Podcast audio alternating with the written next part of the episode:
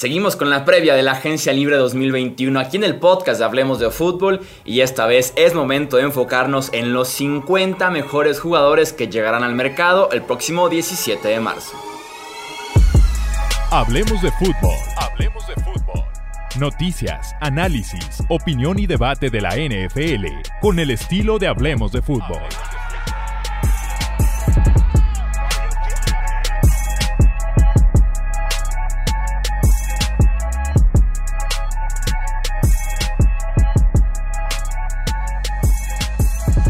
¿Qué tal amigos? ¿Cómo están? Bienvenidos a un episodio más del podcast Hablemos de Fútbol. Yo soy Jesús Sánchez y es un placer que nos acompañen en este episodio, otra previa de la agencia libre. Y se van a poner buenos hoy. Eh, las opiniones, el debate, los ataques y de todo porque vamos a ver esta lista de top 50, a desmenuzarla, a hacerla pedazos prácticamente y me acompañan, ya los conocen, los de siempre, Tony Romo, para poder justamente hacer este ejercicio. Tony, Romo, bienvenidos al podcast, ¿cómo están? Y si están listos para este ring que se va a armar aquí. Fíjate que uno de los podcasts que más me interesaban este, desde hace tiempo, porque bueno, toda la controversia que va a haber en este episodio va a estar bastante, pero bastante buena. Aprovecho de volada para decirles que no se les olvide suscribirse al canal, por favor. Nos ayudarían mucho y así van a poder estar enterados de cada que salga un video nuevo. Ahí está. ¿Qué onda, Tony? ¿Qué tal, Chuy, Alex? Eh, sí, de hecho, antes de empezar con este podcast, pues ya, ¿no? Casi nos agarrábamos aquí del chongo, pero bueno, ahorita, ahorita vamos a hablar bien de esto. Ahorita nos vamos a poner los guantes. Sí, hombre, vamos, vamos por ellos, careta y demás, porque pues bueno, de eso vivimos. Eh, si usted está viendo esto en, en, YouTube y coincido con Alex, sí, adelante, adelante a suscribirse porque hay mucha información que usted no se puede perder, sobre todo en esta parte cuando termine el año y empiece el año en la NFL como tal de manera oficial. Sí, exactamente. Viene ya el inicio del 2021 oficialmente en términos NFLeros. Eh, y sí, el ejercicio de hoy es muy simple. Armé una lista de mis 50 mejores jugadores de la Agencia Libre 2021. Aquí estamos tomando en cuenta todavía a aquellos que van a ser etiquetados casi seguro, como Dak Prescott, por ejemplo, Chris Godwin y demás. Por el simple ejercicio los pusimos en este top 50, pero sabemos que va a haber nombres que no van a llegar como tal a la agencia libre. Y teniendo ese top 50, que ya lo utilizamos en un video en Hablemos de Fútbol y ahora vamos a utilizarlo en un podcast, eh, pues vamos a, aquí a desmenuzarlo, como les decía. Ver quiénes faltaron, quiénes sobraron, quiénes están bien, quiénes están mal. Y es prácticamente la justificación para llamarme idiota el día de hoy. Lo tienen al 100%. todos los comentarios. Hasta eso en los comentarios del video de YouTube hemos tenido muy buena respuesta. Puros así de que, ah, quiero a tal, quiero a tal. Poco, poco hate, pero vamos viendo cómo se arman aquí los ataques. Vamos a iniciar de una vez. Vamos a irnos de 10 en 10. Eh, empezamos obviamente del 50 hasta llegar al 1. En el puesto número 50 puse a Cam Newton. En el 49 Jason Verrett. Bueno, voy a decir posición también por si acaso. 50 coreback Cam Newton. 49 cornerback Jason Verrett. 48 tight end Gerald Everett. 47 quarterback Mitch Trubisky. 46 wide receiver T.Y. Hilton. 45 cornerback Mike Hilton. 44 wide receiver Marvin Jones. 43 Ronald Darby, esquinero. 42 linebacker Jayon Brown y 41 centro David Andrews. Hablamos de quién, de, los corebacks, de Cam 50, Mitch 47. Me la Yo sé que Alex quiere A ver. Fíjate, fíjate que mira, está, o sea, ya, pensándola un poquito más, no está tan mal. Por el hecho de que, bueno, Cam Newton ha ido de, de más a menos realmente en su carrera, especialmente en los últimos años.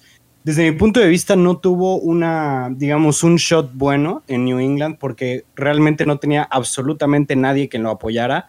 Yo sé que muchos pases no fueron buenos, yo sé que tomó decisiones incorrectas, fombleó cuando no debía. Estoy completamente consciente de eso. Pero también el hecho de que haya sido el segundo quarterback en lanzar, digamos, con el menor espacio de separación, te habla de lo que fue la historia de los Patriots y de lo que fue la historia de Cam Newton, ¿no? sabemos que nunca se distinguió por ser el quarterback más preciso, sin embargo, siempre había sido playmaker, pero con espacios tan reducidos y con jugadores con tan poca capacidad de hacer jugadas con los que tenía New England, le costó mucho trabajo. Entonces, me gusta el 50 para Cam Newton. Tal vez lo cambiaría con Trubisky a la posición 47, porque, bueno, tal vez Trubisky sea un jugador, digamos, un poquitito más estable, pero ni de broma tiene el techo que tiene Cam Newton. Creo yo que me decanté por Mitch sobre Cam, con todo y que aquí mismo en el podcast he dicho que Cam, como dices, fue injusto lo que se le presentó en 2020 y cumplió con lo que tenía en las manos, no fue tan mala su temporada como se cree. Eh, la juventud, eh, la estabilidad de alguna manera de Mitch Trubisky es lo que me decanta un poquito por Mitch, mientras que Cam físicamente yo no lo vi tan bien. La fuerza del brazo, no sé si ya tan explosivo, mientras que Mitch tuvo una seguidilla de muy buenos partidos para cerrar el año contra muy malas defensivas, pero una seguidilla interesante para cerrar el año. Y si tuviera que poner en la balanza de quién tiene más chances de iniciar en 2021, creo que se las daría Mitch Trubisky sobre Cam Newton. Sí, no somos tan fans de Mitch Trubisky en este podcast y con justísima razón. Sin embargo, pues cualquiera podría argumentar que los Bears se metieron a playoff porque a veces se nos olvida que Chicago fue un equipo de playoff en la temporada anterior. Pues gran parte por Mitch Trubisky, ¿no? Digo, entendemos el inicio que tuvo, lo mandaron a la banca por, ahora sí que poca productividad, pero honestamente si después no regresa a la titularidad, y tiene ese buen cierre en general, pues los Bears no se hubieran metido, ¿no? Ha ayudado un poquito porque Arizona no pudo ganar unos juegos sobre el, sobre el cierre. Pero, pero es, cierto, ¿no? La edad y demás. Yo aquí nada más eh, cuestiono un poco el que Mitch, híjole, así como estabilidad, pues es que le han dado el rol de titular porque no han podido conseguir algo mejor en Chicago porque se han aferrado a eso. Pero bueno, eso ya es, tema eh, tal vez para profundizar en, otro momento. Y Cam, híjole, pues sí, 50, ok, no, no tengo mucho problema con eso. Aquí tal vez el que deberíamos de, voltear a ver más es a Ryan Fitzpatrick, ¿eh? porque pues él está muy emocionado porque cree que puede competir por un lugar de titular. Pues tal vez, tal vez él termina siendo el titular, ¿no? Por encima de estos otros dos en algún equipo de la liga. Sí, seguramente sí, que justamente Fitzpatrick es el 40, es ahí en el límite que nos quedamos. Creo que él sí tiene una chance de ser titular en la NFL, sobre todo como coreback puente, apoyar a un coreback novato, eh, poder iniciar tal vez la temporada y después ya entregar las llaves como le pasó, por ejemplo, con Miami este off-season o simplemente para eh, darle cierto balance a una franquicia que esté pasándola mal, como pudiera ser Houston, eh, si cambia de Sean Watson en ese Inter. Entonces, sí creo que Ryan Fitzpatrick de los tres es el que más chances tendría, es el que más confianza me inspira en 2021 por lo menos. Y además el que te puede manejar un sistema más convencional de los tres. Sí, exactamente, sin necesidad de estar corriendo tanto tal vez como Mitch y como Cam Newton. Eh, pues pasamos de una vez a los siguientes 10 o tienen algo más que decir sobre este. No, sí, este sí, tengo un par de comentarios más. El primero es, yo siento que Jason Barrett, a pesar de haber jugado eh, bien esta temporada, no se le puede tomar en serio. Y la razón del por qué es porque, mira, en su primera temporada se perdió 10 juegos. En su segunda temporada se perdió dos juegos, que ha sido su mejor, por cierto. Tercera temporada 12, cuarta temporada 15 sexta temporada 15, séptima temporada 3. La verdadera pregunta en cuanto a Jason Barrett es cómo le ha hecho para quedarse en un roster del NFL después de tanto. Sé que jugó bien esta temporada, pero sabemos que no se puede mantener sano. O sea, ni siquiera esta que ha sido su mejor temporada la pudo, la pudo jugar completa. Sí, totalmente. O sea, yo, yo, yo no sé qué hace aquí en el top 50 Jason Barrett, honestamente. Yo, creo que él puede estar, bueno, en el top 100, ¿no? Pero eh, sí, coincido con lo que dice Alex. Eh, lo viví de primera mano con los Chargers. Y cuando lo firmaron los 49ers, de hecho, yo fui el primero que empezó a echar rabietas porque dije, ¿por qué lo firman? Está feo lo que voy a decir, pero este hombre no debería tener un trabajo y tristemente no es tal vez por su potencial, sino porque no se puede mantener sano, ¿no? Entonces sí, ahí lo de ver yo también lo pongo en cuestión. ¿Y saben qué? Voy a aventar ahí hasta el nombre de T.Y. Hilton. Yo sé que es un veterano, yo sé que es un veterano, pero lo esperaba un poquito más arriba en, en este top 50. Yo creo que es un receptor que te puede dar cierta ayuda, eh, dependiendo del sistema, evidentemente, pero bueno, también entiendo que hay un declive natural, la edad, la situación misma en Indianápolis, etcétera. Sí, no le fue muy bien en, en Indianápolis y entonces como que sí bajó bastante su valor, probablemente los Colts no se vayan a querer quedar con él, aunque deberían de para brindarle un poco de estabilidad en el sistema a Carson Wentz que viene a entrar, entonces alguien que con, o sea, un veterano de ese sistema que ya esté bastante familiarizado también con este, con el head coach, pues también le, serviría a Wentz eh, bastante para su desarrollo ahí. Y fíjate, quisiera eh, mencionar un último jugador. Se me hace que a David Andrews lo ranqueaste muy bajo. Se me hace que el 41 no es, digamos, muy pertinente para él. Yo pienso que es un jugador que ha, brindado estabilidad a la línea ofensiva de New England por años, que ha sido bastante efectivo. No te podría decir que de los mejores centros de la NFL, pero definitivamente es, él podría ser titular en la mayoría de los equipos. Sí, el nivel está ahí. Con David Andrews 100% el nivel está ahí. De hecho, los Pats deberían renovarlo tomando en cuenta que Joe Thuney, que es el guardia izquierdo, también es agente libre. No quieres perder centro y guardia en una misma, en una misma primavera. Entonces deberían renovar a David Andrews sin ningún problema. Lo pongo ahí tal vez por la posición, no deja de ser un centro. Posiciones que pueden valer un poco menos que el resto, las que están arriba de él. Encontramos solamente a un centro por encima de David Andrews. Además de que viene de perderse 2019 por un problema en los pulmones. 28 años, casi 29, creo que debería tener un cierto peso eso, el tema, el tema de la salud. Pero sí, en nivel me parece un centro sumamente cumplidor, eh, David Andrews con Nueva Inglaterra. Eh, pasamos al siguiente grupo. 40 Ryan Fitzpatrick, 39 Leonard Floyd, 38 James Winston, 37 William Jackson III. Ahí va a decir composición también, ¿verdad? 39 Edge Leonard Floyd, 38 Coreback James Winston, 37 cornerback eh, William Jackson, 36 tackle ofensivo Daryl Williams, 35 edge Romeo Oguara, 34 defensive tackle Dalvin Tomlinson, 33 cornerback Shaquille Griffin, 32 safety Anthony Harris y 31 wide receiver Corey Davis. ¿Con quién quieren empezar? Baston y empieza con alguien. Fíjate que aquí eh, veo a Corey Davis en el 31. Yo creo, bueno, entiendo que se benefició mucho también de, su compañero del otro lado del emparrillado. Pero, híjole, no me quiero adelantar porque ya vi un nombre ahí que, que creo que Corey Davis podría estar encima de él en, este top. Yo creo que Corey Davis es un buen receptor 2. Igual suéltalo de una vez, de una vez. ¿Cuál? ¿Yuyu o quién? Sí. Eh, no, bueno, no, tampoco para tanto, pero eh, vi el nombre ¿O de, Will Fuller. Ah, de Will ok. ok, Sí, vi el nombre Will Fuller y. O sea, sí, Will Fuller te cumple, pero creo que mucho tiene que ver el quarterback que tuvo. Y acá Corey Davis, si bien Ryan Tannehill también tuvo una muy buena temporada, él, él en lo individual, y, vuelvo a lo mismo, se vio beneficiado de J. Brown.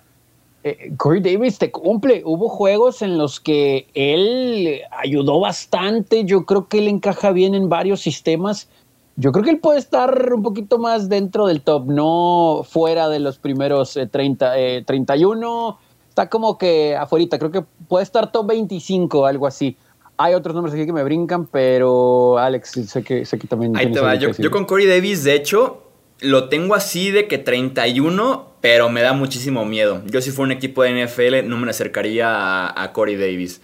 Eh, nunca me va a inspirar confianza a un jugador que tres años tiene decentes tirándole a malos y en el cuarto y último explote y que sí se conjunte un poquito con Arthur Smith, con el juego play action de Derrick Henry, con Ryan Tannehill, con John Smith, con AJ Brown, creo que era ideal el escenario y posición de Corey Davis para triunfar finalmente en 2020. Se aprovechó a la perfección, me queda claro eso. Pero si los equipos de la NFL lo van a ver como un wide receiver número uno o firmarlo sin ningún problema a 14, 15 millones anuales, yo tendría mucha precaución con Corey Davis, me daría mucho miedo. Y más porque si tomamos en cuenta que los wide receivers tops van a ser etiquetados seguramente, vamos a tener que hablar de un Corey Davis o ya mencionamos Bill Fuller, Juju. Alguien de ellos va a quedar como el wide receiver número uno de la clase y va a recibir esa cantidad de dinero fuerte 14, 15 millones por parte de equipos necesitados como los Jets, Raiders, eh, Ravens, los Patriots. Y no sé si te va a cumplir Corey Davis al 100% su contrato. Estoy de acuerdo. A mí tampoco me gusta en lo absoluto en, el 31 Corey Davis. Y la cuestión es porque se me hace una historia muy similar a la de Davante Parker, que realmente lo tienes tres años prometiendo, prometiendo, prometiendo y no te cumple en lo absoluto. De repente ves flashazos de que tiene el talento ahí, pero pues realmente lo que requieres es la consistencia, ¿no? Entonces, ah, por ahí sí me causa conflicto. Yo, de hecho, lo tendría eh, bastante más abajo. Eh, no tenemos un digamos, no tenemos un receptor como comparable en, digamos, en, el ranking del 40 al, al 31, pero yo creo que, o sea, sé que es distinto por la edad, pero pues creo yo que T.Y. Hilton hasta sería una apuesta más segura de, un par de años, por decirte algo así. Probablemente sería una apuesta más segura que Corey Davis, porque le cuesta trabajo separarse eh, de las rutas y realmente si no tienes un quarterback que sea muy bueno para los jump balls, pues vas a tener un jugador desperdiciado, ¿no? O igual que, que busques en zona roja por su tamaño, pero pues hasta ahí. A mí me gusta de receptor 2, no, no como uno, evidentemente sí, de uno no, no, no funcionaría, pero creo que pudiera encajar en muchos equipos. Si hubiera alguna forma de retenerlo en Tennessee, creo que sería excelente, ¿no? Tanto para él como para el equipo. Pero sí creo que cumplió cuando fue requerido, al menos en el año anterior, y sí tiene mucho que ver eso, que era su contract year, ¿no? Como se le llama. Pero creo que top 25 hubiera sido algo un poquito más justo después del 2020 que tuvo. Sí, sí, tuvo una buena mm. cuarta temporada, pero sí, fueron tres años decepcionantes como pick top 5. Fue el quinto pick global de su clase y realmente nunca cumplió. Un número aquí, el 38. ¿Qué opinamos del coreback James Winston? A mí me intriga mucho. No quiero decir ni que me gusta ni que me disgusta, simplemente me intriga, sobre todo porque ya se operó los ojos, lo cual eh, quiero creer que debe de ayudar. Quiero creer que es importante poder ver bien para un jugador en general, para un humano en general, en su trabajo, para un jugador y para un coreback. Sí, exactamente, aquí también con los lentes. Este, y lo de Sean Payton, Drew Brees, un año trabajando con otro físico ya, eh, me intriga por lo menos un poquito James me gustaría que se quedara en Nueva Orleans, pero con tantos problemas que tienen eh, salariales, no sé si Jamie les haga un descuento de 5, 8, 10 millones esa temporada, tal vez por una sola temporada, y que le den la oportunidad de iniciar sobre Tyson Hill y ver qué puede pasar a partir de este año, porque no me imagino que tenga mucho más mercado James. No, no, no veo a los Pats, por ejemplo, interesados en James o Chicago entre Mitch y James, mejor Mitch. Entonces no sé qué tanto va a ser el mercado de James después de que se llevara un golpe de realidad hace un año en la agencia libre de 2020. Uy, a mí, a mí me cuesta también definir porque pues realmente digo, el año pasado se quedó sin trabajo, como titular al menos, y realmente pues qué ha cambiado, ¿no? O sea, qué tanto le, lo pudieron haber moldeado en New Orleans en una temporada Digo, al punto que ni siquiera lo dejaron empezar los partidos que, que este, que este Drew Brees se lesionó, ¿no? Entonces, por ahí, mm, dos, tres me preocupa. Tal vez yo creo que era una preferencia bastante notable de que Sean Payton parece que esté enamorado de Tyson Hill, pero pues ahí creo yo que era como para que le hubieran dado la oportunidad de ver, también como para foguearse, como para ver cómo iba a estar el mercado de agentes libres, como lo hicieron la temporada pasada con con Teddy Bridgewater, pero la oportunidad no estuvo ahí, entonces yo tampoco veo, veo un, o sea, veo mucho mercado para él. Sí, ahí creo que está bien posicionado porque de los otros eh, quarterbacks, bueno, Fitzpatrick es un veteranazo, eh, Cam eh, sabemos también el declive, la situación que tenía, y con Trubisky pues conocemos el historial y creo que James por lo menos se generó el beneficio de la duda en el hecho de que fue a Nueva Orleans, sabía que iba a estar sentado, tal vez podía aprender, pero al mismo tiempo no podemos evaluarlo precisamente porque no pudo jugar ahí, ¿no? No tuvo un snap, bueno, tuvo un snaps, pero no tuvo un juego, no tuvo que salir a ganar, no se le dio esa oportunidad que se le dio a Tyson Hill cuando se lesionó Drew Brees. Entonces no lo podemos poner ahora sí que más alto, ¿no? En, en las necesidades de alguien eh, eh, y al final, con todo y, que se operó los ojos y con todo y que muestra cierta voluntad por aprender, etcétera, etcétera, etcétera, y esa imagen donde pues todos le leímos los labios y muchos creen que le dijo Drew Brees a James Winston, pues es tu equipo ahora, que yo no sé si de verdad le dijo eso tal cual. Eh, eh, pues nos que, seguimos quedando con un quarterback que lanzó 30 y 30, ¿no? Touchdowns, sí, intercepciones. Sí, sí. son demasiadas intercepciones. Es el problema. Sí, sí, sí, a ver, y además un, último no sé qué tanto, no sé qué tanto cambió del 2020 al 2021 James Winston y si realmente cambió algo, solamente Nuevo Orleans sabe. Entonces ellos deben de ser los interesados y si, ellos, y si ni a ellos les interesa, te debe decir muchísimo. Eh, venga, espero que no lo dejen dar speeches, ¿no? Porque ese speech de comerse la doble por eso, ojalá que sí que no le den permiso nunca, ¿no? Pero bueno. Sí. Espérate, eh, Anthony Harris en 32 me parece muy bajo. Sé que no tuvo la mejor temporada, sé que le fue mal esta temporada, pero así como a todos en esa defensiva secundaria. ahí había un problema de química tremendo por la cantidad de novatos y yo creo que se vio perjudicado por eso. Antes de esta temporada eh, venía de ser el mejor safety según Pro Football Focus y un año antes el tercer mejor safety de la liga. Entonces siento yo que está un poco castigado tener, por ejemplo, a Anthony Harris que cuatro de sus eh, seis temporadas han sido de muy buena para arriba y tener a alguien como Corey Davis, que tres de sus cuatro fueron mm. mediocres y tuvo una buena. Sé que pues, obviamente el último año pues, es lo que dices, es el jugador ahora, ¿no? Pero, pero pues todos pueden tener un, año medio bajo. Sí, tiene mucho sentido y Harris creo que tiene mucho potencial para firmar por un año en esta agencia libre y revalorizarse un poquito para 2022 porque sí, tuvo un año en el que fue etiquetado incluso porque Vikings no lo quería perder. Ahora sí lo veo muy fuera de Minnesota, pero tiene ese potencial para rebotar porque como dices ya nos ha mostrado que es un muy buen jugador. Sí, aquí hay unos que me llaman la atención, pero pero sé cómo me llaman la atención. Creo que, creo que lo describiste bien, eh, eh, Chuy, con lo de con lo de James. No que sea tu favorito, pero que te intriga qué va a pasar con él. A mí me pasa lo mismo con estos tres. Eh, bueno, Shaquille Griffin me parece un, buen jugador, pero no lo veo en otro lugar donde pudiera ser factor, tal vez en equipos especiales más que en el lado defensivo, ¿no? Es un, es un buen jugador, pero no sé si como para pensar en darle un contrato largo, fuerte creo que está bien eh, en donde está acomodado en este ranking. Eh, Darrell Williams me gusta mucho, pero también hay interrogantes ahí y el caso de Dalvin Tomlinson ayudó, se vio cierto potencial, pero creo que lo que queremos ver de estos jugadores es consistencia, ¿no? Y, a veces en una temporada de 16 juegos eh, es complicado ver a estos que acabo de mencionar en un alto nivel. Digo, entendemos muy difícil jugar 16 veces en un alto nivel, pero como para pensar en que estos van a tener un contrato de 3, 4 años, eh, híjole, ¿qué les gusta? 50 millones se me hace demasiado. No, no, no lo veo, ¿no? Entonces creo que están bien acomodados, pero son jugadores que también me intriga ver que pudieran ayudar en un contrato de dos años, de un, año en ciertos equipos que tal vez pudieran tapar algún hoyo por ahí. Sí, menos en esta agencia libre. Pasamos al siguiente grupo. 30, Edge, Jadevon Clowney. 29, Safety, Marcus May.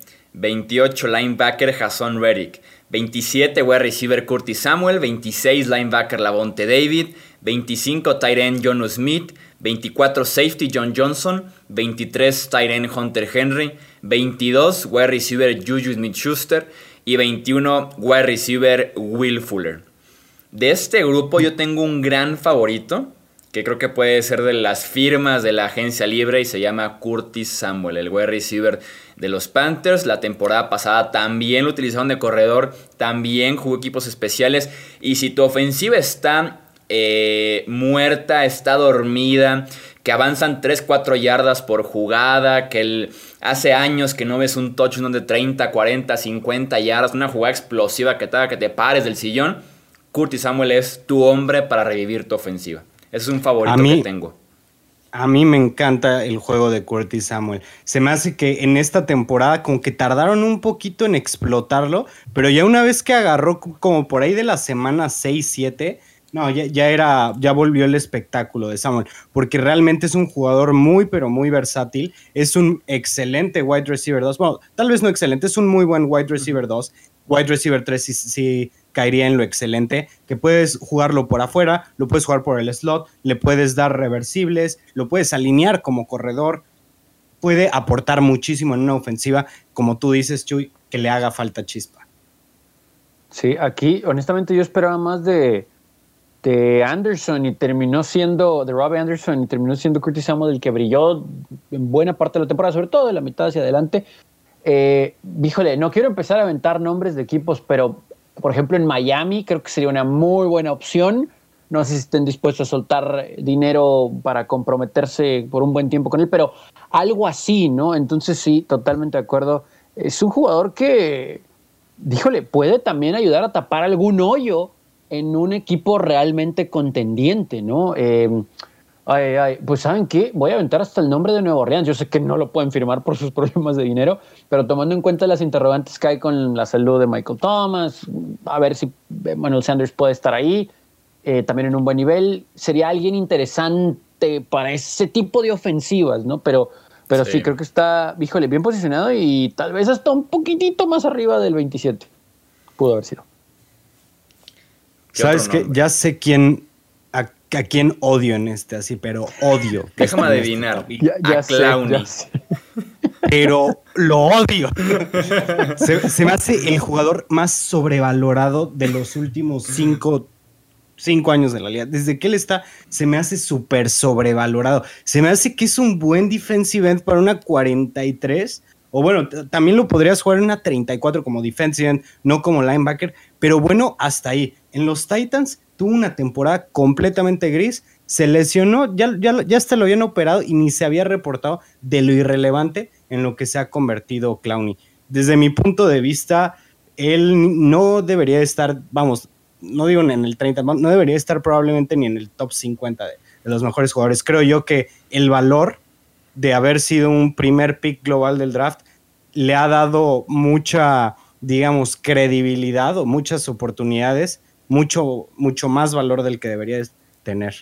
Sí, fue un nombre bien complicado de posicionarlo, admito 100%. Así como lo veía en el top 20, lo veía fuera del top 50 fácilmente. Sobre todo viniendo una temporada en la que, como dices, se lesionó, se operó, va a estar listo hasta abril. También llegó en agosto a Tennessee porque así lo decidió él, porque el mercado fue muy frío. Cero capturas de coreback, una defensiva que era malísima cada domingo y Clowney no se aparecía para nada. Yo sigo confiando en el potencial y en el talento puro. Si bien ya se le a haber acabado el crédito de ser primer pick global hace como dos, tres temporadas, mm, en mi opinión lo sigue teniendo porque por lo menos en el juego terrestre es muy bueno, arranca muy bien las jugadas, es muy explosivo, se le ve que por lo menos en la línea defensiva es el mejor atleta. no se ha convertido como tal en un defensivo tan productivo, creo que ni siquiera ha llegado a doble dígito de capturas en ninguna temporada de su carrera ha sido muy, muy complicado ese aspecto. Yo creo que le espera otra agencia libre muy fría, muy, muy fría. Eh, fácilmente hasta julio, agosto vamos a saber de Clowney otra vez, creo yo. Puede ser muy dominante, el mm. problema es que no es consistente, ¿no? Yo, yo también esperaba que podía ayudar esa defensa y no ha sido el caso. Yo también lo hubiera puesto tal vez entre el 40 y el 50, porque no deja de ser un hombre que te podría ayudar, pero también es un hombre que si le das un contrato largo te puedes arrepentir. Y, y a como están las cosas en la liga y como estuvieron el año anterior con él en lo, particular, pues tal vez alguien lo va a firmar por un año, ¿no? Y, ya. Y no sé, me apuran y tal vez no es un equipo contendiente y él va a tener que estar agradecido de, tener trabajo, ¿no? Eh, aquí saben que nada más por, por que es un Tyren que creo que puede ser muy atractivo. Creo que Hunter Henry pudiera estar un poquito también más arriba. Eh, pero. Sí. Pero bueno, top 25. Top 25 está bien. Creo que puede estar top 20 por la posición. Porque cuando volteamos al resto de la liga, digo, nadie se va a acercar, nadie, nadie, nadie, ni a Kittle ni a Kelsey. Pero bueno, Rudolph va a ser agente libre, pero es un veterano. El caso de Zach Ertz, buen jugador, pero veterano también creo que Hunter Henry por su edad pudiera ayudar también a equipos que les haría falta, alguien así, no sé, un Pittsburgh, evidentemente a los Chargers si lo pueden retener, pero creo que lo hubiera puesto un poquito más arriba simplemente por la posición y la edad. ¿Y no se te hace, Tony, que Hunter Henry es como la eterna promesa? Que estás esperando esa gran, gran temporada de dame 900 yardas, dame 10 touchdowns. Está el potencial, está el talento y no ha llegado. Eh, es que siento que con él, yo no sé si tenga que ver que venga de la sombra de Antonio Gates, pero creo que hoy en día, tristemente, los Titans no te van a poner esos números ya. Eh, al menos de que seas Travis Kelsey o, George Kittle. Por ejemplo, hace unos años Kyle Rudolph era pieza fundamental de la ofensiva de Minnesota y tiene muy pocos touchdowns en sus últimas dos temporadas. El mismo caso de Filadelfia, el que uses, en Pittsburgh, el que uses. Entonces yo creo que como se ha convertido ahora la liga tan pasadora, se han utilizado muchos más mucho más a los receptores que a los Tyrants como una fórmula de verdad de, hacer daño. Sobre todo en los Tyrants así. Sigue siendo muy productivo, insisto, por la edad creo que sí lo hubiera puesto un poco más arriba, pero también veo por qué lo mencionas así, que se esperaba que fuera alguien dominante y se ha convertido en un jugador cumplidor nada más. ¿no? A mí no me sorprendería que hasta John Smith tenga mejor contrato esta agencia libre que Hunter Henry. Es que John Smith fue muy, pero muy efectivo. Y sabes que yo sí siento eso que dices de, de, Henry, que sí ha quedado a deber. Y yo creo que también las lesiones lo llegaron a limitar, que digo, este año estuvo bastante sano. Me parece que el pasado también lo estuvo, pero como cuando se veía que iba a arrancar más, fue cuando lo agarraron las lesiones y ahí sí fue donde más lo, donde más se resintió. Pero a mí sí me gusta el spot de, de este Hunter Henry. Me gustaría rápido hablar de Marcus May y de John Johnson, de que tenemos a dos muy buenos safeties entre el 20 y el 30. Me gustan esos lugares. Tal vez yo pondría a Juju Smith Schuster cambiando tantito de receptor, lo bajaría unos lugares para mover a, este, a Marcus May un, poco más arriba porque sí me gusta, me gusta bastante el juego de May. Se me hace de hecho uno de los tres jugadores que valen la pena de todo el roster de, de los Jets. Sí, y de hecho Marcus May creo que llegamos al primer candidato muy fuerte a ser etiquetado. Diría que es casi un 80-90% de que va a recibir etiqueta May por parte de los Jets. Ha sonado mucho en los últimos días. Creo que de la lista estoy viendo y sería como el primero que encontramos aquí Marcus May para ser etiquetado por los Jets. John Johnson eh, tiene un potencial enorme y como está en los Rams que no tienen nada de dinero, 100% va a ser agente libre y vale muchísimo la pena eh, John Johnson. Y un jugador que me daría muchísimo miedo en esta agencia libre, el 28, Jason Reddick. Es el mismo caso que Corey Davis. Tres años muy malos como Big Top 15 y en este cuarto y último de contrato explota. Y explotar entre comillas, sí jugó bien, pero por ejemplo en números tuvo 12 capturas de coreback, 5 de ellas en un partido. 5 de ellas en un solo partido, 7 en el resto de la temporada. Apenas también Arizona lo empezó a utilizar un poquito mejor en cuanto se lesionó Chandler Jones, un poquito más como pass rusher. Yo tendría mucho miedo con Jason Reddick. Lo, le daría un año y que se pruebe que merece realmente un contrato fuerte. Vamos viendo si por ser posición premium, el llegar al coreback, no le va muy bien en la agencia libre y yo tendré mis reservas con él. Misma situación que con Corey Davis. Pick alto en el draft, no tan alto como Davis, pero mediocre por así decirlo, en sus primeras tres temporadas. No le dan la opción de quinto año y en el cuarto año es cuando ya juega bien. Aunque creo lo que me causa un poquito de conflicto es que siento que a él lo jugaron toda su carrera fuera de posición. Pudiera ser. Sí, sí, sí. Eso es lo que. Eso, con, él sí me, me tiene eso eh, algo, digamos, confundido. Porque yo siento que siempre su, su fuerte era ser pass rusher, tiene las habilidades para eso. Y digo, no fue muy consistente, como dice, cinco sacks en un partido y siete en el resto. Pero yo no le daría un contratazo, pero sí lo exploraría, fíjate. O sea, yo sí le daría, como dices, un, contrato de un año y ver, vamos a jugarte como lo que eres, como un pass rusher. Sí, aquí nada más para complementar con esta parte del top. Eh, Will Fuller yo creo que se vio beneficiado un poquito de la situación y, del quarterback que tenía, pero también va a ser de esos receptores que va a llegar a un lugar como, voy a aventar el nombre, Detroit, sobre todo si pierde a cierto receptor, que vamos a hablar de él en la siguiente parte de, este análisis. Eh, algo así, porque tal vez características físicas son similares, pero no en nivel, y no sé qué tanto pueda beneficiarse de a dónde vaya a llegar comparándolo con donde estaba.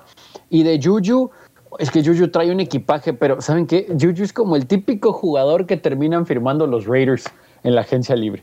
Eh, algo así veo que creo que sí le podría ayudar a Derek Carr, y sobre todo después de la temporada que tuvo el propio eh, quarterback de los Raiders, pero sí lo veo, ¿eh? sí lo veo llegando a, Las Vegas con un contrato de tres años y con bastantitos billetes verdes porque así operan los Raiders. Pero bueno, es, un buen receptor. El talento no lo vamos a discutir, pero sí, a Juju le va, a ir bien. Yo, o en los Raiders o en los Jets. Tiene también una cara de llegar a los Jets con un contrato de wide receiver 1.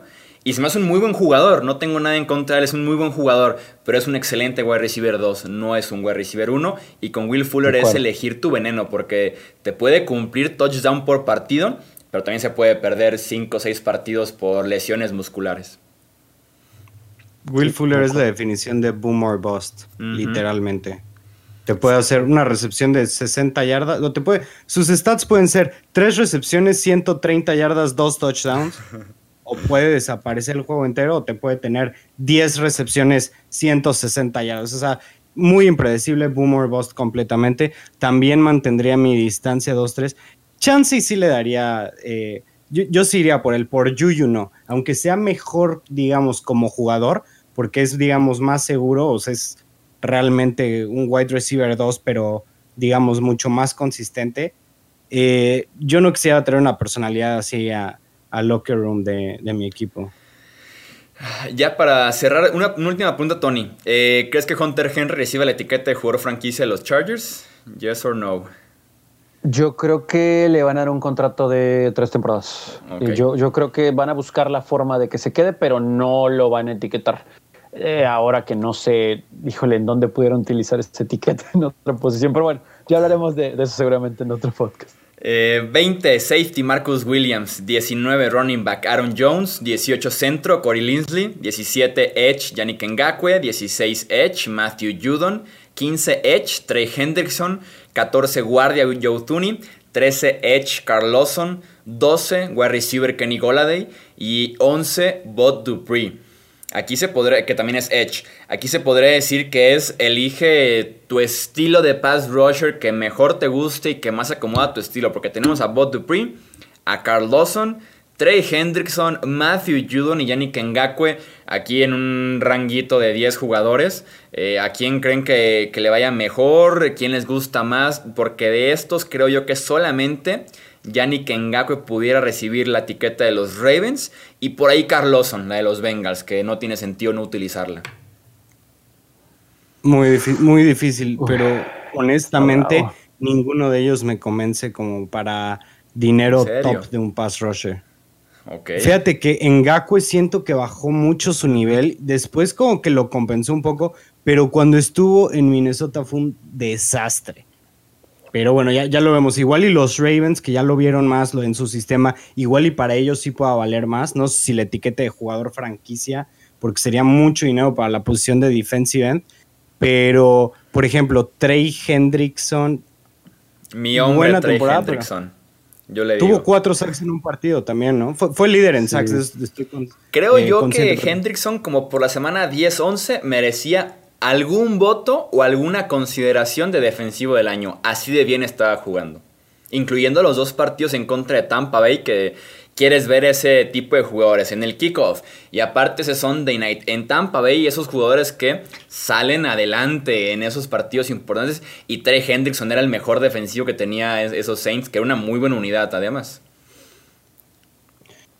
Sí. A mí me gusta, Me, me, gusta mucho. Pero también tiene se puede quedar Nueva Orleans, ¿no? Ese es el no, mira, muy, muy bien rodeado. muy bien rodeado. Yo creo que ah, sí, sí, no, nunca. Sí. los Saints no, los Saints no van a firmar a absolutamente nadie. También está, por ejemplo, aquí Marcus Williams, su safety, también va a ser agente libre. Está fuerísima de Nueva Orleans. Sí. Sí, ahí pobre, o sea, los Saints van a sufrir mucho. Pero, por ejemplo, ahorita lo que decía Alex con eh, Yannick Ngakwe, Ngakwe, nunca lo puedo pronunciar bien, maldita sea. Eh, eh, yo creo que ahí los Ravens sí deberían de buscar la manera de retenerlo, pero coincido con el hecho de no etiquetarlo. Yo creo que de alguna manera para mantenerlo contento y no perder a la defensiva es, mira, te ofrezco un contrato de dos temporadas por tanto dinero que se escucha estrambótico, pero que a la larga le beneficia a la organización, ¿no? Y un poquito también diciéndole, amigo, medio te estoy salvando, ¿eh? Porque de donde venías, como, o sea, yo cambié para traerte. Entonces, como que mejor agradeceme un poquito, creo que por ahí pudiera ser. Lo de Trey Hendrickson, híjole, le estoy buscando hogar. Inclusive hasta estoy pensando, quedaría muy interesante en un sistema con ese coach ahora ahí en los Jets. Creo que estaría interesante ahí. No sé si también puedan soltar dinero, pero, pero sí, es alguien que, sería considerar en medio de una línea defensiva. No, ahorita, ahorita hablo del, lado ofensivo, pero estos dos nombres sí me, sí me llaman mucho, mucho la atención. Joe Tooney, oh, por favor, por favor, Brandon Staley, por favor, Joe Tooney, Chargers, por favor, por favor, por favor, pero bueno. Va a tener buen mercado Joe Tooney, va a tener muy buen mercado. Los Jets estuvieron a nada de firmarlo la agencia libre pasada y llegó la etiqueta en a las 11.59, la etiqueta de los Pats, y les quitaron a Joe. Casi casi lo etiquetaron para que no se fuera con el rival adicional.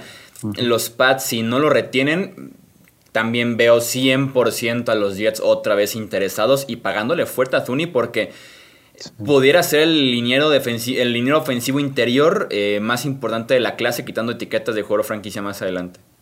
Definitivamente lo es. Y realmente es un guard excelente para la cobertura del pase y también es bastante bueno para, para la carrera. O sea, tienes ahí la, la, la, versatilidad que hoy en día en la NFL no es tan común, que normalmente ya se hacen los guards especiales para, para bloquear el pase. Pero como te digo, Tuni es muy, muy versátil en cuanto a eso. Me gusta bastante eh, en la posición en la que está. Igual y hasta lo podría llegar a poner un poquito más abajo. Tal, bueno, ponle tú 13, tal vez me gusta más que Carl Lawson. Sí, Carl Lawson es un tipo infravalorado. Creo que lideró la NFL, fue segundo de la NFL este año en presiones al coreback. Creo que pocos incluso lo pudieran conocer antes de estos momentos. Un nombre interesante es el de Aaron Jones, el running back. Es el único corredor que aparece en mi top 50. Estoy 100% a favor de no pagarle a los corredores en la agencia libre ni tomarlos en primera ronda del draft. Creo que los Dolphins están encima de Aaron Jones, pero feo. Son de esas firmas que a las 3 inicia la agencia libre. A las 3.02 tenemos ya el contrato de que Aaron Jones, 4 años, 55 eh, millones a Miami. Sí, sí, sí, unos 14, 15 fácil pero fácil. Sí, no, porque además le, brindaría muchísima estabilidad y apoyo a Tua o a quien sea que vaya a ser su quarterback para, el siguiente año, porque realmente Miles Gaskin es un buen corredor y también desarrollaron por ahí a Salvon Ahmed, pero no tienen a alguien del estilo de Aaron Jones, o sea, que te puede contribuir muchísimo y un jugador completamente explosivo, un, un especialista en escaparse. Y creo que es candidato Aaron Jones a la etiqueta. Mm, si bien los Packers tienen a AJ Dillon apenas en su segunda temporada después de tomarlo en la segunda ronda, la etiqueta de corredor es apenas 8 millones de dólares. Es una ganga prácticamente. Creo que ahí sí valdría mucho la pena para Green Bay, sobre todo porque también Jamal Williams es agente libre. Por ahí te quedas un año más con Jones, no te comprometes a nada te sale baratito 8 millones y tienes un año más eh, de Aaron Rodgers contento, rodeado por lo menos bien en la parte del backfield. No descarto para nada la etiqueta de jugador franquicia para, para Jones por parte de los Packers. Sí, totalmente de acuerdo. Yo también creo que no se puede dar el lujo Green Bay de dejarlo ir por su situación en general como equipo, ¿no? Porque sí sería perder mucho a él, por más que trates de retener a Williams, que no creo que haya mucha diferencia, o si no tienes a Jones en el, en el backfield, porque Dylan es un buen complemento, pero Jones es un running back uno. Y si bien es complicado darle dinero a los running backs en agencia libre, es complicado conseguir un running back. Entonces, si ya este lo conoces, lo tienes y demás, pues sí, creo que sí hay que, mantenerlo. Eso, esa era ahora sí que la principal arma, la ofensiva de la que iba a hablar en, este, en esta parte del top, porque Kenny Galladay me parece que está bien situado ahí. Eh, y yo creo que Kenny, si bien cuestioné cosas de él en el episodio anterior, creo que sí va a recibir ahí un billetito, ¿no? En algún lado. Sí, sí lo merece, sí lo merece. Yo creo que él también es seguro eh, jugador franquicia. No, no se puede permitir Detroit perder a todos sus wide receivers y especialmente a una joya que encontraron en el draft. Yo creo que si quieren mandar el mensaje de vamos a construir algo especial, tiene que empezar por retener a los jugadores que valen la pena de ese equipo. Sí, creo yo también que van a etiquetarlo. No descartaría que lo cambiaran, porque ¿qué sentido tiene pagarle un wide receiver un año 16, 17 millones de dólares en un equipo en reconstrucción?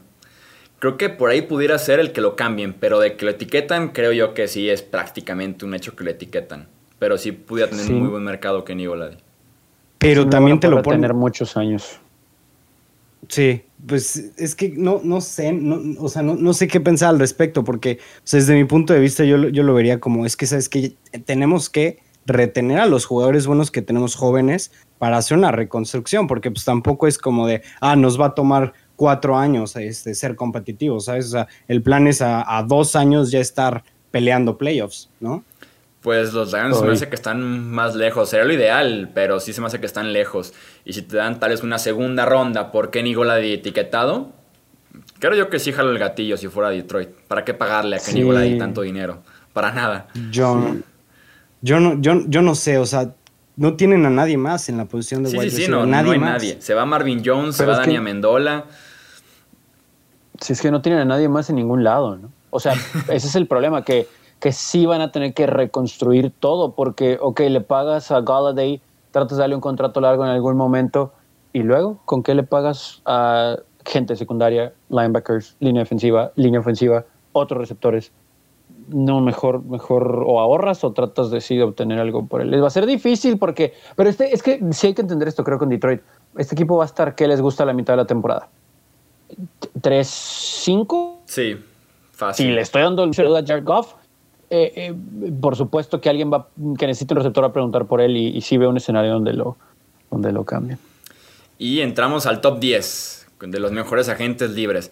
Eh, número 10, linebacker Matt Milano. 9 tackle ofensivo Taylor Moton, 8 guardia Brandon Scherf, 7 Trent Williams tackle ofensivo, 6 edge Shaquille Barrett, 5 wide receiver Chris Godwin, 4 safety Justin Simmons, 3 edge o defensive tackle Leonard Williams, 2 wide receiver Allen Robinson y 1 coreback Dak Prescott. De esto de top 10, creo yo que los únicos que no son etiquetados son Shaquille Barrett, Trent Williams y Matt Milano. Creo yo que Moton recibe la de los Panthers, Sheriff recibe la de Washington, eh, Godwin la de los Bucks, Simmons la de los Broncos, Williams la de los Giants, Robinson la de los Bears y Dak la de los Cowboys, en mi opinión. No estoy tan seguro de la de Robinson a los Bears, independientemente de, de, su nivel este, o no, pero no, no sé qué, no, o sea, no conozco muy bien la, situación y yo creo que él lo que quiere es irse de, Chicago, ¿no? se quiere Ya, ya, le urge, ya le urge irse a otro equipo y pues la, verdad, ¿para qué retienes a un jugador que no que simplemente ya no quiere estar contigo? Es otro igual, candidato a ser cambiado, es otro candidato a etiquetar y ser cambiado. Porque pues probablemente con 27 años pues sí te dan una segunda ronda por el eh, etiquetado. Es la misma situación que con Kenny Goladay. Está en su prime. Quién sabe, una primera baja más porque si tomamos en cuenta algún equipo contendiente que está en los 25 para arriba del draft, en una de esas sí, ¿eh? sí, jalas el gatillo por una primera ronda fácilmente, porque lo vale Allen Robinson. Y sí, o sea, es, es, un hecho que se quiere ir, es un hecho que él mismo dijo que tuvo tiempo para negociar Chicago, que ya no quiere más ofertas por parte de los Bears. Pero tienes también a Ryan Pace, el gerente general, diciendo que les encanta Allen Robinson y que van a hacer todo lo posible para quedárselo. Apesta etiqueta de jugador o franquicia. O a la, fuerza probablemente sí, pero huele que lo van a etiquetar y que va a ser cambiado tal vez. O si los Bears te pueden adquirir a Deshaun Watson o a un Russell Wilson, alguien que atraiga a Allen Robinson, le vendes ya tal vez la idea de quedarse. Aunque también en la parte económica los Bears no están tan bien. Deben como unos 10, 15 millones arriba ahorita del tope salarial. Entonces, la etiqueta de wide receiver en qué va a estar este año, 17, en unos 16, 17. Sí, sí, sí. Sí, no tienen que hacer magia, pero no vas a perder a Allen Robinson en la agencia libre. O sea, sería de los peores movimientos de un gerente. O sea, bueno, es, si piensas entrar un quarterback de ese tamaño, también, pues mira lo que tengo para ti, mira este juguete a la ofensiva, ¿no? También. Sí, pero lo que es seguro es que, bueno, si lo pierdes, recibes una tercera compensatoria pero hasta el próximo año y aparte una tercera, nada que ver recibir este mismo draft, una segunda o yo insisto, hasta una primera por Allen Robinson. O sea, definitivamente estoy de acuerdo. tienen que hacer algo para sacarle provecho, pero yo creo que también por respeto a él lo deberían dejar irse. Ah, y lo único con Chicago y con, con Allen Robinson que creo que, bueno, evidentemente el talento, ¿no? Alrededor del equipo a comparación de Detroit, pero por ejemplo aquí si logras retener a Allen Robinson, tienes una defensa atractiva, tienes piezas a la ofensiva, corredor, receptor. Eh, creo que sí pudieras por lo menos llamar más veces a Houston, ¿no? O a Seattle y sí decir, mira lo que te puedo traer, diagonal, mira lo que te puedo dar para que ven. O sea, creo que hay ahí cosas con las que Chicago pudiera tratar de ver un escenario en el que mantengan a Allen Robinson por lo menos una temporada más. Ahora, aquí lo que me intriga es lo de Tampa Bay. Yo también creo que se va a quedar Godwin y Barrett. Creo que al final van a encontrar la forma de darle un contrato ahí pequeño, diferente a, a Evans, como para poder hacer estos otros movimientos, que entendemos cómo está su situación también en el, en el salary cap. Pero, híjole, tal vez son los jugadores más interesantes, quitando a Dak Prescott, que ya sabemos cuál es su situación. Eh, me intriga mucho Matt Milano. Es un buen jugador. Eh, híjole, está muy interesante su situación. De verdad, puede llegar y causar impacto inmediato donde vaya, si es que va a un lugar. Y Leonard Williams es otro muy buen jugador Ay, díjole, tal vez se quede ahí, pero va, a estar muy, muy, muy interesante, ¿no? Si alguien por ahí, una situación similar, algún cambio después, no sé, pero Dan Williams es otro jugador que, levanta cejas. Fíjense, a mí me gustaría hablar eh, de los jugadores de... Cambiaría un poquito. Para empezar, a Allen Robinson lo quitaría del número 2 y lo cambiaría al número 5 con Chris Godwin. Eh, segunda cosa que haría sería Leonard Williams, lo movería del número 3 al número 6 con Shaquille Barrett. ¿Por qué? Porque creo yo que Barrett en el Super Bowl demostró que es el tipo de jugador como Von Miller. O sea, igual y no con esa calidad de consistencia, pero que en el momento en el que más lo necesitó su equipo fue cuando dio la mejor actuación de su carrera. Y gracias a él creo yo que si, si no hubiera sido para Tom Brady el MVP del Super Bowl, creo yo que merecidamente se lo hubiera llevado Shaquille Barrett. Sí, yo, estoy de acuerdo porque creo que Shaquille Barrett va a ser el jugador mejor pagado de esta agencia libre. Tomando en cuenta los etiquetados, pues no entran a esta lista. Pero el que tenga el contrato de más dinero en total, creo que va a ser Shaquille Barrett. Creo que tiene ese potencial. Hizo demasiado dinero en postemporada, especialmente en el Super Bowl, como dices. Mm, lo puse tal vez no tan arriba porque no deja de ser una temporada regular, un poquito inconsistente durante semanas completas el pass rush de Tampa Bay. Muy malito, poco lo que realmente estaban generando. Bajó Shaquille Barrett después de un 2019 brutal. Se cayó un poquito Shaquille Barrett. Eso sí, en postemporada explotó. Pero sí, está en el número 6. Pudiera estar más arriba sin ningún problema. Confío en que va a ser el jugador mejor pagado de este 2021 porque es una posición premium además. No, porque Dak si es etiquetado, pues no cuenta. ¿Pero a poco crees que le den otra y lo, lo dejen así? Es que si lo etiquetan ya no contaría como agente libre, ya sería como extensión de contrato. Como en términos de, porque, ¿de qué me refiero con el mejor contrato? Sí, sí, se etiqueta y después extensión. Aquí sería que realmente se convierta en agente libre y que se quede o en Tampa o a otro equipo el típico contrato de 5 años, 100 millones. Una cosa así va para Shaquille Barrett fácil. Sí, en eso sí tienes razón. Y te iba a decir, respecto a Dak Prescott, digo, igual ya lo platicaremos en otro podcast más detallado, pero no me sorprendería nada que lo etiquetaran y lo cambiaran en un paquete por Russell Wilson, ¿eh? Porque ya, se, ya, ya empieza a hacer ruido la situación de que ya los Seahawks ya están respondiendo llamadas sobre, sobre él explota Twitter, yo creo, ese mismo día. A mí me sorprendería en exceso. Sobre todo un cambio así, Russell por Dak y poquito más. Híjole. No, ese día sí, prendemos automáticamente a grabar, pero mm, a mí sí me explotaría la cabeza que se generara un cambio así. yo, creo que tenía que. Creo que se atrevan los Jones a hacer eso. Eh, pero bueno, igual está de Sean Watson también ahí en el mercado. en el estado. Pero, fíjate que. Fíjate que yo siento que no es tan viable lo de Deshaun Watson como lo de Russell Wilson. Porque los Seahawks son una organización seria que se mueve, que se, que se mueven con profesionalismo, ¿sabes? Entonces, ellos, si ya no está Russell Wilson contento con eso, se me hace mucho más viable que ellos vayan a, ver qué pueden conseguir así. ¿Sabes qué? Russell ya no está a gusto aquí, pues igual y es momento de movernos, como le están diciendo, ¿no? O sea, ¿hace cuánto empezaron los rumores? Él no ha dicho abiertamente, me quiero ir, y ya están empezando a tomar llamadas. Cuando con los tejanos se han empeñado en no darle ni la oportunidad de buscar un trade.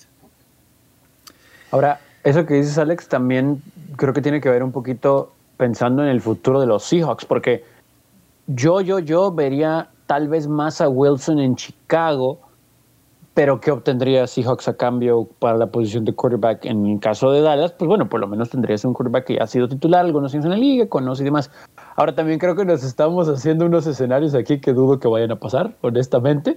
Eh, pero, porque creo que se va a quedar Wilson, creo que se va a quedar Prescott también en Dallas pero, pero al menos está haciendo ruido toda esta situación, ¿no? Aquí lo que intrigante es saber es si de veras Jerry Jones le va a dar de inicio una extensión, bueno, un contrato largo, o si lo va a etiquetar y después lo extiende, o si se va a atrever a etiquetarlo y que así inicie la temporada, que no, no creo, no, no creo, no creo, no creo.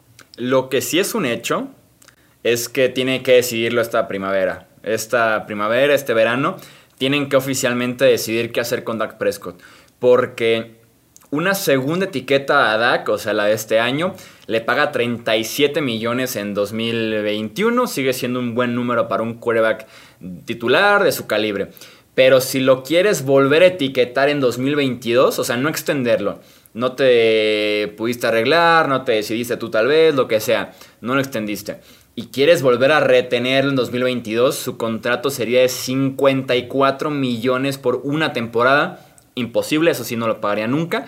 Entonces es, etiquetas a Dak y lo extiendes o lo etiquetas y lo cambias porque lo vas a perder gratis en 2022 si no te decides en ajustarte a lo que pide o encontrar un punto medio o que se sientan bien los dos porque este es el verano ahora sí para decidir qué hacer con Dak Prescott. Va a estar muy difícil esa situación para los Jones. Como lo vuelvo a repetir, no se me hace un escenario tan difícil la cuestión del cambio de, Prescott por Russell Wilson. No digo que vaya a suceder ni mucho menos, pero yo creo que los Cowboys realísticamente son el equipo que mejor podrían, digamos, acomodarse a lo que están buscando, a lo que está buscando Russell Wilson y a lo que buscarían los Seahawks, ¿no? Que son un equipo bien armado que pues traer a, Dak Prescott y digamos una primera ronda o un poco más, además de, Dak, este, lo seguiría teniendo en una posición bastante alta, ¿no? Digo, no, no hay, no, es una diferencia abismal entre los quarterbacks, entre Russell Wilson y Dak Prescott. Se me haría bien eso en el sentido de si no estás cómodo con pagarle a Dak, consigue algo por él y ahora si estás cómodo con pagarle a Russell Wilson, adelante. En ese sentido, si realmente no van a pagarle a Dak, se me haría un excelente movimiento por parte de Dallas. Pero si que vaya a pasar ya sería otro asunto. Y también de parte de Seattle, ¿no? Si, si Russell Wilson ya no está contento con, e, con, ellos, si siempre ha sido como muy abierto, no sé, como muy altanero en la situación contractual de, ah, yo quiero que este día, si para este día no tengo una extensión de contrato, yo ya no juego para ustedes. O sea, también es como de, oye, pues, ¿qué onda, no? Yo creo que también sería buena idea de parte de los Seahawks, pues, si ya no está contento, pues ya, ya, a cambiar la página.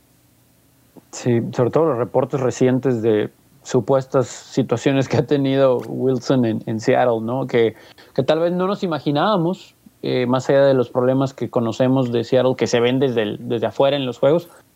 Pero yo creo que al final, al menos, al menos esta temporada, Russell Wilson se va a quedar en Seattle y que si Jerry Jones, ya sea porque primero la etiqueta y luego lo extiendan, o de entrada se anuncia un contrato, tres años, cuatro se me hace mucho, pero algo así siento que van a ser los Jones con Dak Prescott, que a la larga sí va a ser una situación en la que la familia Jones no termine por comprometerse a tanto dinero, porque también Dak viene de una lesión fuerte, ¿no? Eh, y, y, con todo y su buena carrera profesional, hay cierta inconsistencia, ¿no? Entonces creo que sí tiene que poner una balanza. Y también creo que Dak tiene que entender eso, o sea, que no le van a pagar lo que le está pidiendo, va a estar cercano porque pues están los contratos de Kirk Cousins del mundo, pero no le pueden pagar lo que él pide, al menos no después de esta situación en 2020.